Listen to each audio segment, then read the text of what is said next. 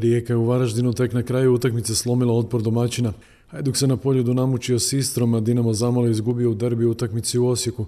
Bruno Marić ustupio s mjesta šefa sudaca, a Dinamova legenda Velimir Zajec bit će suparnik aktualnom predsjedniku Dinama Mirku Barišiću na predstojećim izborima za prvog čovjeka Modrih. Za SBS radio javlja Željko Kovačević. U derbiju 25. kola Supersport HNL-a Osijek i Dinamo su na Opus areni pred gotovo 11.500 tisuća gledatelja odigrali 1-1. Osijek je poveo u 26. minuti golom Domagoja Bukvića, izjednačio je Sandro Kulenović u četvrtoj minuti nadoknade. Osijek je u prvim minutama susreta igrao oprezno i s respektom prema prvaku, no kako je utakmica odmicala momčad Zorana Zekića bila je sve sigurnija i opasnija. Pritisak na zadnju liniju obrane Modrih isplatio se u 26. minuti kada je Ivan Nevistić morao napustiti svoja vrata, loptu koja je otišla u aut, Ramon Mjerez je hitro vratio u noge mladom hrvatskom reprezentativcu Domagoju Bukviću, a ovo je dva puta prevario Kevina Teof Teofila Katrina i preciznim udarcem sa 8-9 metara pogodio desni vratarev kut. Osijek je mogao do gola u 61. minuti kada je sam pred vratima glavom pucao još jedan biser Osijekove škole nogometa Marin preko Dravac. Minutu kasnije najbolji strijelac lige Osijekov napadač Argentinac Ramon Mierez silovitom je udarcem uzrmao gredu da bi golu Dinama u 75. minuti ponovo zaprijetio strijelac Bukvić. Dinama Sergeja Kirović na kraju zaigrao s tri napadača od kojih je Sandro Kulenović nakon silnog pritiska na vrata Osijeka spasio čas Dinamu u četvrtoj od 8 minuta sučeve nadoknade utakmice.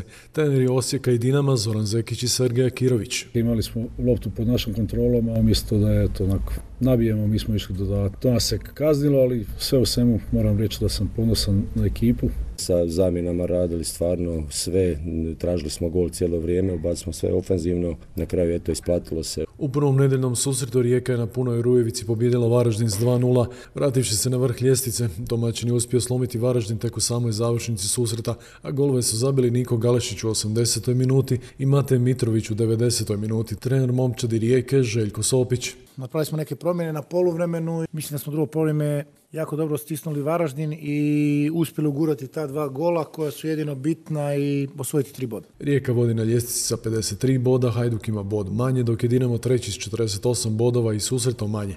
Osijek je na četvrtom mjestu ima 36 bodova, Lokomotiva ima 3 boda manje od Osijeka, šesta je Gorica, sedmi Slaven Belup, osmi Varaždin, deveta Istra i posljednji Rudeš. Nakon prilično neuvjerljive igre nogometaši Hajduka su ipak osvojili domaće bodove na polju do pobjedivši s golom Filipa Krovinovića i 48 minute Istru. Još i Istra zadnjih desetak minuta igrala s igračem manje. Trener Hajduka Mislav Karoglan. Drugo polovreme kad smo podigli Krovinovića i raširili Dejako, a dobili malo zraka na toj, na toj lijevoj strani.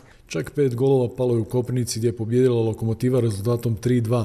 Opet je junak u pobjedi Lokomotive bio Duje Čop koji je postigao dva pogotka u 5. i 73. iz kaznenog udarca, Autogol Vinka Međimureca bio je u 21. minuti, strijelci za Slaven Belupo bili su Tomislav Štrkalj u 47. i Kosovar Buer Plana u 64. minuti. Trener lokomotive Miroslav Čabraje. Mislim da konačno da smo i zasluženo odnijeli sva tri boda, makar ne bi bilo ovaj, ni nerealno da je utakmica završila možda nerešeno. Posljednja utakmica 25. kola igra se u ponedjeljak kada se sastaju Ruda Žigorica. Lista Dinamo ovo proljeće, čiji je nositelj bivši legendarni kapetan Dinama Velimir Zajec, uvjerljivo je pobjedila na prvim izborima za Skupštinu građanskog nogometnog kluba Dinama, na kojoj je glasovalo 7111 od ukupno 13025 članova. Zajec će biti protukandidat sadašnjem predsjedniku Dinama Mirku Barišiću. O izboru predsjednika javnim će glasovanjem odlučiti novi saziv Skupštine, najkasnije do 11. ožujka. Velimir Zajec. To će biti jedna interesantna borba, nadam se da će biti gospodska kao što je sve do sada bilo Predsjednik komisije nogometnih sudaca Hrvatskog nogometnog saveza